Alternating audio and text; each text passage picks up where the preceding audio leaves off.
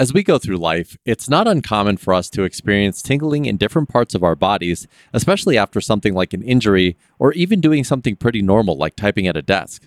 So, how do you get that tingling sensation checked out so you know it's not leading to something more serious? This is A Bone to Fix, the orthopedic podcast from the Orthopedic Associates of Central Maryland Division. Today, we're going to be talking about EMG tests and nerve conduction. And we're here today with Dr. Michael DeMarco. He's an expert in electrodiagnostic medicine and interventional spine care for Orthopedic Associates of Central Maryland Division. My name is Prakash Chandran, and I've got a bone to fix with you.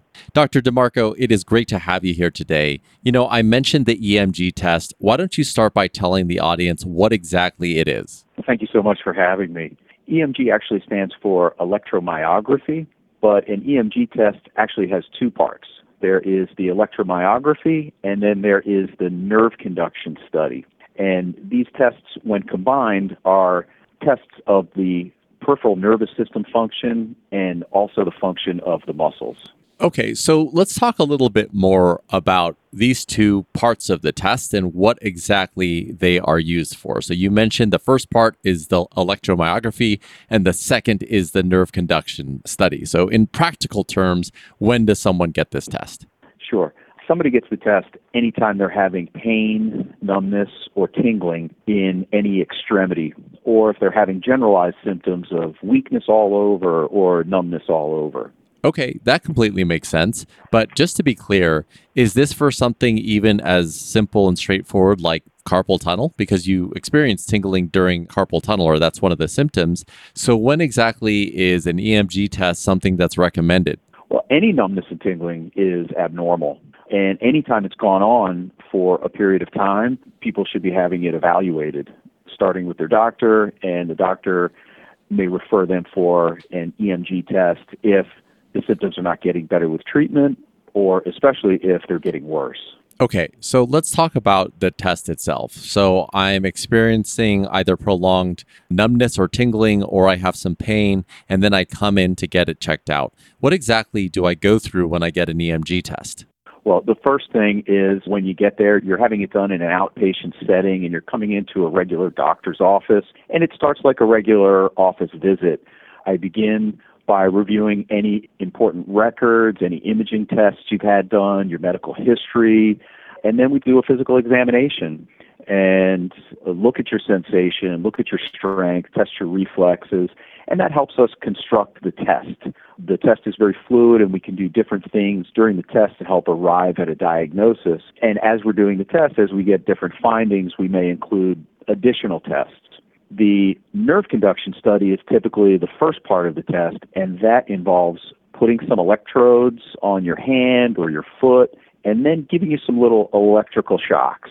And this happens at several different locations in the arm or the leg. And then the second portion of the test, the EMG or electromyography, uses a very small needle electrode and we put it into a variety of muscles in the arm or the leg or sometimes the back and the neck and it takes some electrical measurements from the muscle while it's at rest and then also we'll have you do like a small contraction of the muscle and then take some measurements from there and we use those parameters to put together where is the impairment coming from where is the problem originating from Okay, understood. So you mentioned a couple things there. You mentioned electrodes and small needles. You know, listening to this, it sounds like it might be a little bit painful. So maybe talk a little bit about what the patient experiences and how long the test itself takes.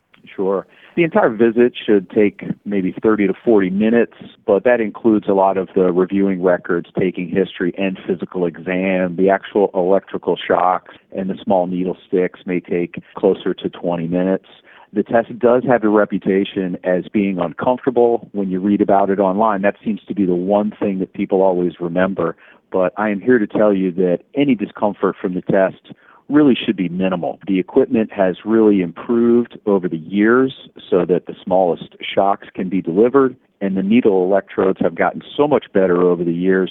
Typically, they are about the size of an acupuncture needle. In the hands of a qualified electromyographer, the amount of discomfort should be minimal. and you should be telling your doctor during the test if anything really feels abnormal. The majority of the tests, we're just having a conversation through the whole thing while we are acquiring the data to arrive at those conclusions. Most people do great with the test. Okay, that's reassuring. Still, though, I think that people might be thinking anytime there's a needle or something that's going to break the skin, there might be some risks involved. So maybe let's talk a little bit about those. Sure. Aside from some mild discomfort during the test, which usually resolves at the conclusion of the test, there is a risk of bleeding, and usually that takes the form of bruising in the area. Sometimes the patient could bleed a little bit, and we just have to apply some pressure to make it stop. If the patient is taking a blood thinning or anticoagulation medication, we might avoid certain muscle groups or we might shorten the test. It's worth noting that this test is completely safe for patients who have a defibrillator or a pacemaker in place. If a patient has lymphedema and a history of a lymph node dissection, perhaps a, cancer patient, they're typically told not to have procedures in a limb. And we have to be very careful when we do it in those patients. We can do it safely for those patients, but there has to be a really strong indication to do it. We can always do some other tests to try to answer the questions of what is the diagnosis, where is the pinched nerve coming from, but we can do it safely in a patient with lymphedema. So, we talked a little before about the times that a doctor might order an EMG. I think it was prolonged numbness or tingling. Is there anything else that might cause someone or a doctor to say, hey, I think you might want to get an EMG to really diagnose or assess what's going on? Sure. In addition to numbness, tingling, weakness, also pain in an extremity. When people have a pinched nerve, they can have pain, they can have just some intermittent tingling, they can have some constant numbness, or they can have weakness. And those can occur in any combination. They can have one or all of those things. So if a patient has those symptoms and it's not going away, or certainly if it's getting worse, an EMG would be a great next test to perform. Gotcha. So let's now talk about the information that comes out of the EMG and also how that information is communicated to the patient. One of the things I love about the EMG test is that it looks at multiple areas at once. When we order an MRI, we have to know exactly what we want to look at. We want to look at the cervical spine or the shoulder or the elbow. And when we do an EMG or a nerve test, we're actually looking at pinched nerves in the neck or pinched nerves in the shoulder, the elbow. We get to look at a bunch of different things all at once.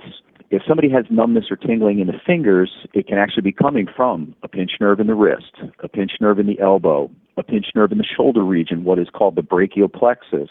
It might be coming from a nerve root or uh, a herniated disc in the neck. It could also be coming from the central nervous system, indicating perhaps a brain problem or maybe a stroke. And the nerve test helps us answer where that is coming from. So the first thing is it helps confirm a diagnosis. Does this patient have carpal tunnel or not? And then the second thing is it helps assess the severity of the carpal tunnel. You get a sense is this mild, is this moderate, or is this severe? We have a variety of grading scales for different types of pinched nerves. It also gives us information about the chronicity or how long this has been going on. You can develop is this acute or is this chronic? If there has been trauma to a nerve, if there are signs that the nerve is regenerating or reinnervating, we can also get that information too. And it helps to exclude confounders or other diagnoses. It's actually very common to have more than one problem. Just because a patient has carpal tunnel doesn't mean they can't have a pinched nerve in their neck also. And sometimes they go together. It also, in the patient that has more generalized symptoms, for example, weakness, it gives us a lot of information about is this weakness coming from a nerve problem or is it coming from the muscles, a muscle disease or myopathy? And a patient could also have a disease of where the nerve plugs into the muscle, what is called the neuromuscular junction. So it helps refine the differential diagnosis or what we think is wrong with the patient to help us figure out the exact cause of their symptom. Yeah, that makes a lot of sense. And it's so cool that this technology exists. You know, as you're talking about, you know, pinched nerves and some of the things that the EMG uncovers, I can't help but think that maybe this might be best for people that either play sports or people that are at a desk job that potentially have carpal tunnel. Can you maybe speak to some of the demographics that you know this affects the most the people that most likely need an EMG test in their lives? The pinched nerve symptoms of numbness, tingling, pain, or weakness, they can arise through a variety of mechanisms. And one is injury. And people can be injured playing sports or people get injured doing everyday things all the time. This is the, you know, sudden acute onset of symptoms. It typically comes on somewhat severe. There are other things that occur that are a little bit more degenerative or age related, and we see that in the spine a lot. And that may come on a little bit more gradual, and then they get worse over time. And then there are also some inherited conditions that seem to run in families, and people are just simply destined to get. So it really knows no boundary and it can affect almost anybody at different points in their lifetime. Yeah, that absolutely makes sense. So, Dr. DeMarco, just before we close here today, you know, we've talked about a lot of things here what causes someone to get that EMG test, what it uncovers.